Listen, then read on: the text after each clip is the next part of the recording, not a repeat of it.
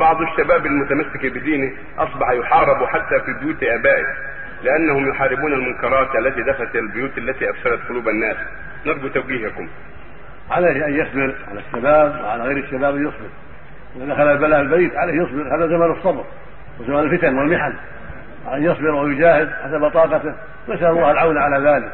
وإذا استطاع أن يستقل بنفسه في بيت وحده إذا لم يستجيبوا له ولم يطاوعوه على إزالة المنكرات فلا مانع من يستقل ان استطاع في بيت وحده.